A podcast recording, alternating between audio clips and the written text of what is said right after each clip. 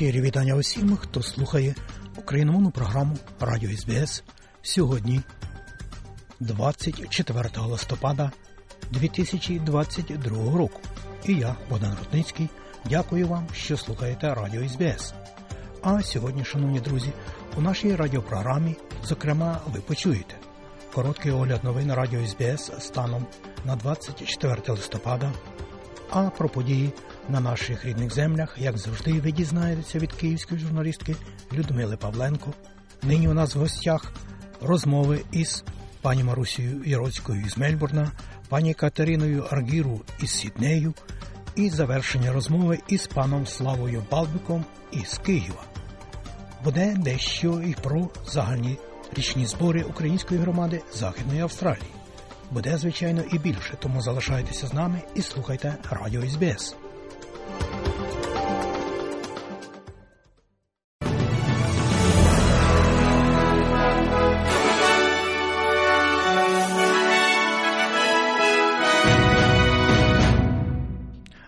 Дня, шановні радіослухачі у студії Богдан Рудницький і новини Радіо СБС.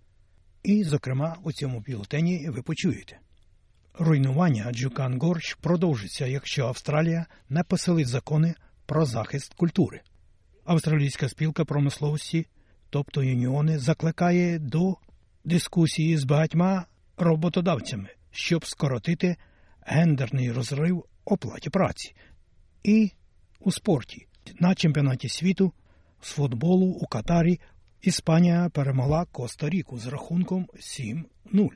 І про це і більше слухайте далі. SBS Radio. Федеральний міністр колишнього середовища Таня Пліберсек стверджує, що руйнування ущелини Джукан Горч повториться, якщо Австралія не посилить закони про захист культурної спадщини. Повідомлення появилося перед відповіддю уряду на парламентський звіт про руйнування західноавстралійських скельних укриттів більш ніж через рік після запиту, який рекомендував переглянути відповідні закони в Австралії. У травні 2020 року гірничодобовний гігант Ріо Тінто підірвав 46-тисячні печери Джукан, спустошуючи традиційних власників. Пані Пліберсе каже, що знесення і є законним відповідно до чинного законодавства, але ці закони мають бути переглянуті.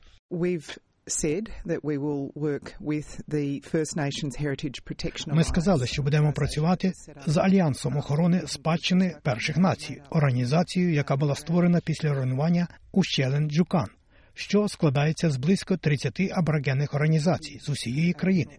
Ми сядемо з альянсом охорони спадщини першої нації і спільно розробимо сильніші закони, щоб забезпечити кращий захист культурної спадщини аборигенів. Шістьом чоловікам у Сіднеї було пред'явлено звинувачення, а мільйони доларів готівкою та наркотики вилучено багатовідомчим поліцейським розслідуванням міжнародного наркобізнесу. Поліція нової південної валії каже, що слідчі ідентифікували кілька транснаціональних організованих злочинних мереж ОІСН, які спільно працюють над імпортом незаконних наркотиків з кількох країн до нової південної валії. Поліція здійснила рейд на 16 об'єктів нерухомості по всьому Сіднею на світанку вчора, вилучивши готівку, наркотики та вогнепальну зброю. Представник поліції у новій південній валії, детектив суперінтендент Пітер Фо каже, що арешти були командною роботою з поліцією за кордоном. What it has shown is that organised crime groups are definitely trying to work collaboratively to avoid law enforcement. Це показало, що організовані злочинні групи безумовно намагаються працювати спільно, щоб уникнути правоохоронних органів. Це також показало, що ми працюємо з усіма нашими партнерськими агентствами не тільки у новій південній валії в Австралії, але й по всьому світу. Ми виявимо цих людей і їхні синдикати. Ще один чоловік був заарештований в Лос-Анджелесі в рамках спільної операції зі службою внутрішньої безпеки США. Поліція каже, що за кордоном все ще ряд громадян Австралії, які підозрюються в участі торгівлі людьми. Модні мегабренди Zara і Jens West були названі серед тих, які не забезпечили прожитковий мінімум для тих, котрі працюють у швейній промисловості. В останньому звіті Оксфам. Оксфам випустила свій щорічний звіт ганьблячи модні бренди, які не взяли на себе зобов'язань щодо прозорості та справедливих умов праці для своїх працівників. Виконавчий директор Oxfam Австралія Лін Морген розглядає список організацій як можливість для споживачів заохотити свої улюблені бренди працювати ліпше.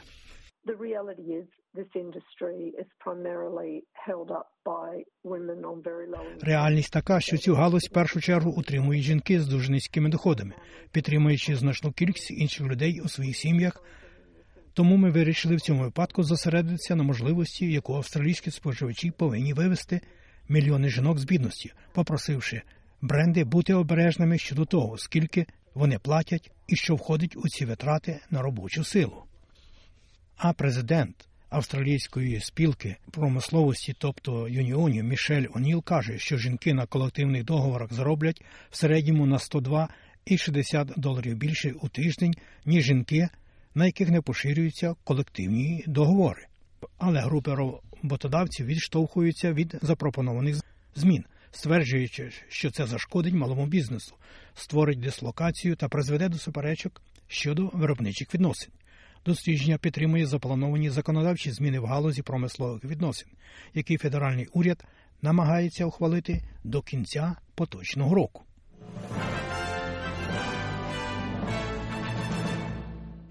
Федеральний уряд Австралії повинен заборонити імпорт інженерного каменю, інакше більше працівників без потреби помруть, кажуть юніони. Понад 600 працівників у Новій Південній Валії, Вікторії та Квінсленді мають силікоз – довгострокове захворювання легенів, викликане вдиханням великої кількості кремнеземного пилу. Інженерний камінь, який використовується в основному для кухонних столів, є особливо потужним джерелом пилу, який також зустрічається в будівельних виробах. Хворий на силікоз Кайл Гудвін розповів для сьомого телеканалу, що існує багато природних альтернатив кремнезему. Існує безліч інших прекрасних природних альтернатив, але цей інженерний камінь небезпечний, і нам потрібно припинити вбивати молодих австралійців, тому що це не є важливим для кухні, тому що там є кращі продукти для використання. Будівельний лісовий гірничо-дубовний енергетичний союз закликає федеральний уряд заборонити імпорт інженерного каменю до липня 2024 року. Щонайменше 13 тисяч людей були змушені покинути свої будинки і потрапити в евакуаційні табори на західній Джаві в Індонезії після того, як в понеділок стався землетрус магнітудою 5,6 бала за шкалою Ріхтера. Наразі підтверджено, що 268 людей загинули, і понад 150 є такими, що зникли безвісти. Але за останні кілька годин п'ятирічного хлопчика витягли з під завалів живим. Президент України Володимир Зеленський закликав Раду безпеки Організації Об'єднаних Націй діяти проти Кремля через авіаудари по цивільній інфраструктурі України, які з настанням зими знову занурили українські міста в темряву і холод. Російські війська розв'язали ракетний шквал по всій Україні вчора, вночі, в результаті чого загинуло 10 осіб, змусивши зупинити роботу атомних електростанцій і перекрити водопостачання та електропостачання в багатьох місцях. Через відеозв'язок з Палатою Ради ООН пан Зеленський каже, що це лише черговий день у житті України під ударом з боку Росії. Сьогодні лише один день, але ми отримали сім ракет. Це російська формула терору. Це все проти нашої енергетичної інфраструктури, також лікарні, школи, транспорт, житлові райони. Всі постраждали. Європейський союз обговорить зростаючий міграційний тиск під час екстреного засідання в п'ятницю, тобто завтра. Десятки тисяч людей, які рятуються від конфліктів і бідності на Близькому Сході, в Азії та Африці, щороку намагаються пробиратися до Європейського союзу за допомогою небезпечних морських подорожей. Міністр Європи Чех Міклуаш Бек каже, що надання допомоги людям, які опинилися в скрутному становищі в морі, є гуманітарним обов'язком відповідно до міжнародного права. І у спорті на чемпіонаті світу у Катарі Іспанія перемогла Коста-Ріку з рахунком 7-0. Німеччина поступилася Японії з рахунком 2-1. Нагадаю, що перед тим Австралія зазнала поразки від Франції з рахунком 4-1. Свою наступну гру Австралія проведе уже завтра. І на сам кінець у новинах Радіо СБС про прогноз погоди на сьогодні. Як передбачило Австралійське метеорологічне бюро, сьогодні у Перто 23, Аделаїді 24, у Мелбурні 19, Гоборді 20, в Канбері 23, в Лонгонгу 22, в Сіднеї 25, Ньюкаслі 26, Брізбені 30, в Кенс 32, можливий невеликий дощ і в Дарвіні можливий шторм плюс 34. Оце все сьогодні у новинах Радіо СБС.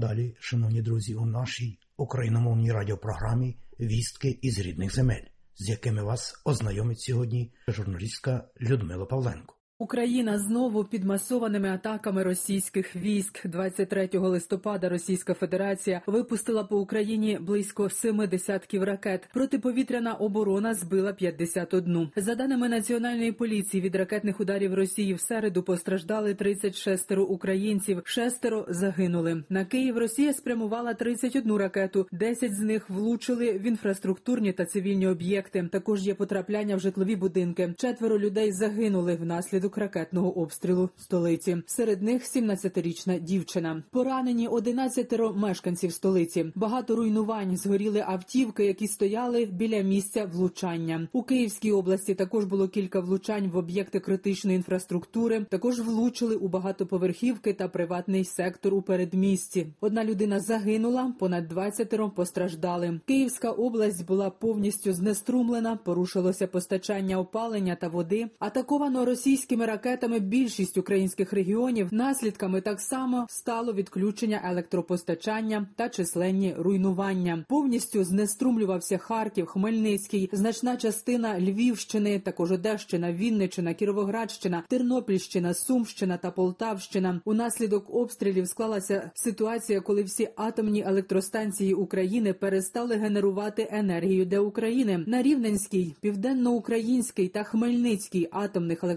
електростанціях спрацював аварійний захист. Усі енергоблоки були автоматично відключені. Поновити подачу енергії з атомних електростанцій можливо лише після нормалізації функціонування усієї енергосистеми країни. Російські обстріли української енергетичної системи до того ж спричинили відключення і електроенергії по всій Молдові. Російська масована атака розпочалася буквально за кілька годин після того, як європейський парламент на засіданні у Страсбурзі визнав Росію державою спонсором тероризму та державою, яка застосовує засоби тероризму, закликавши до її всеосяжної міжнародної ізоляції. За відповідну резолюцію проголосували 494 депутати, 58 були проти. Президент України Володимир Зеленський привітав рішення Європейського парламенту про визнання Росії державою спонсором тероризму і заявив, що Росію необхідно ізолювати на всіх рівнях і притягнути до відповідальності, аби покласти край її багаторічній політиці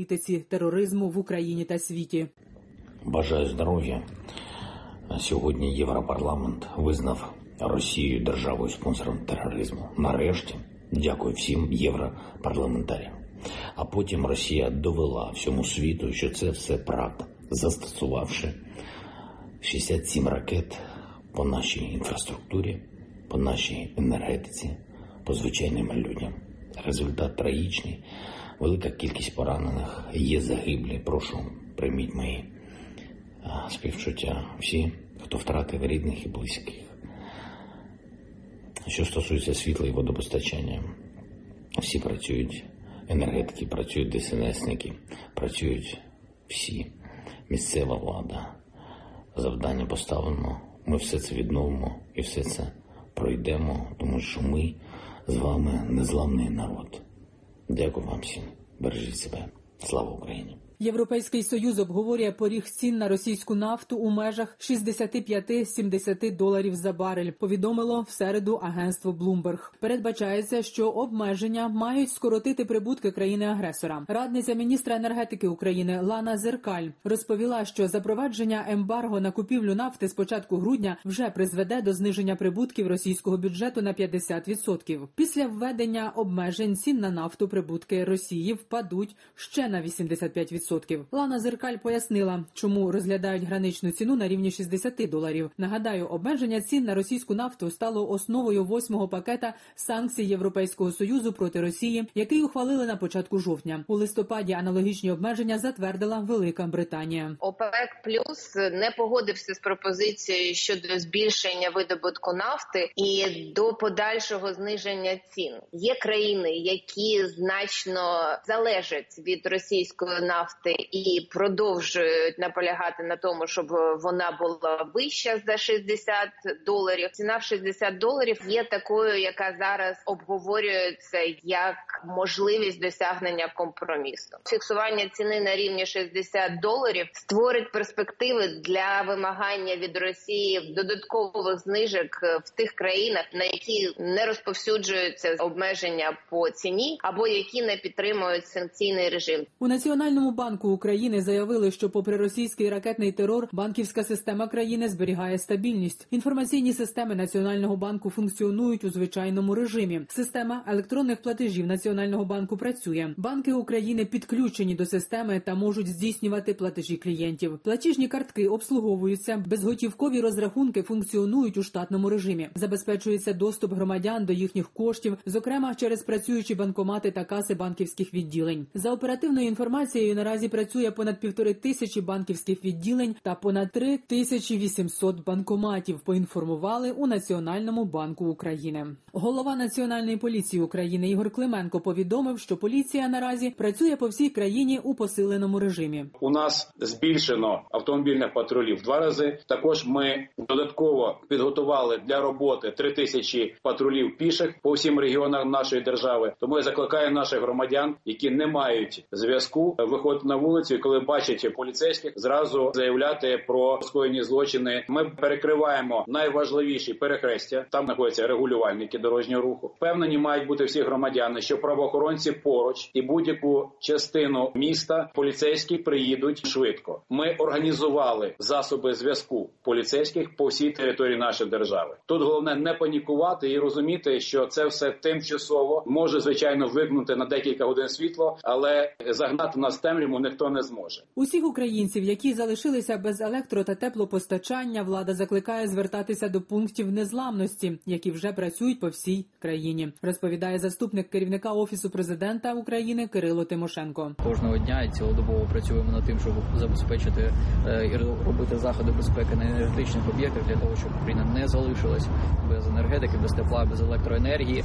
А також до цього вчора президентом було е, повідомлено про проект пунктів незламності. Це пункти, в яких люди зможуть отримати електроенергію, тепло, е, інтернет у разі того, якщо буде довготривале відключення електроенергії більше ніж 24 години. Цей проект вже готовий. Нам розгорнуто 4 тисячі вже таких пунктів незламності. Атаки на енергетичну інфраструктуру України, які проводять російські війська, не вплинуть ані на боєздатність сил оборони, ані на настрої цивільного населення. У цьому запевнила заступниця міністра оборони України Ганна Маєр у одному зі своїх дописів в соцмережах. Російські окупанти продовжують інтенсивні атаки на Бахмутському та Авдіївському напрямках на Донеччині. Російська армія використовує усі види ствольної артилерії, танки, авіацію як по позиціях українських військових, так і по цивільній інфраструктурі. Про це повідомив речник східного угруповання військ Сергій Череватий. Сили оборони не дають шансів ворогу просунутися вперед та наносять удари у відповідь, знищуючи склади зі зброєю та логістичні шляхи російської армії. Головний наш план на цьому Авдіївському і Бахмутському напрямку максимально вимотати противника що ми щодня успішно робимо, нанести йому непоправні втрати, і це теж робиться щодня. І значний костяк професійної збройних сил Російської Федерації можна сказати вже винищений. Зараз ідуть мобілізовані кадри. Зокрема, і протягом минулої доби прибували вони в Донецьку область. Населений пункт Ялта, зокрема, прибули до трьох тисяч новопризваних. Проте ми цей процес контролюємо, маневруємо своїми вогневими засобами, і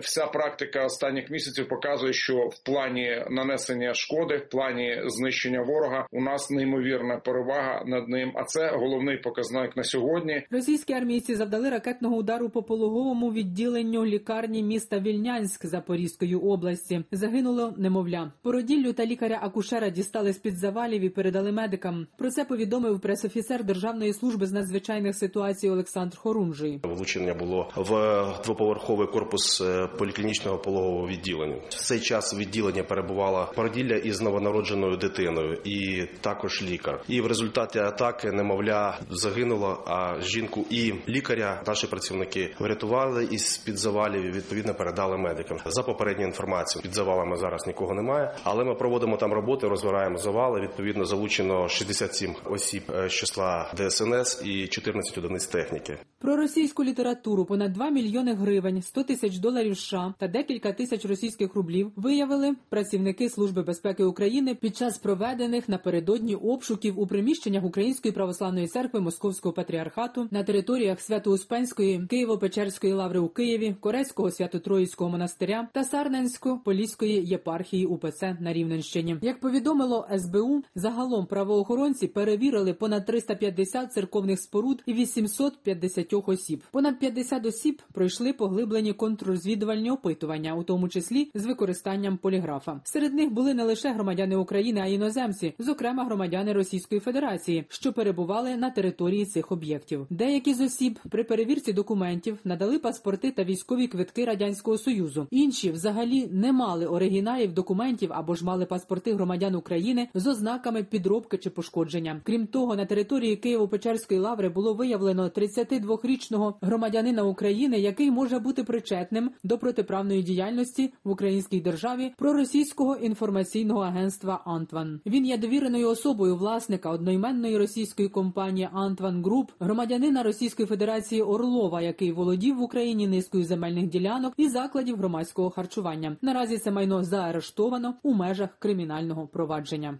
Людмила Павленко для радіо СБС. І далі нагадуємо, що україномовна програма Радіо СБС щодня подає вістки з рідних земель та огляд новин бюлетеня СБС Радіо. Заходьте на нашу веб-сторінку www.sbs.com.au і також на нашу сторінку у Фейсбуці. Ви можете слухати наші радіопрограми також і через мобільні додатки App і Google Play. Слухайте Радіо СБС сьогодні і завжди.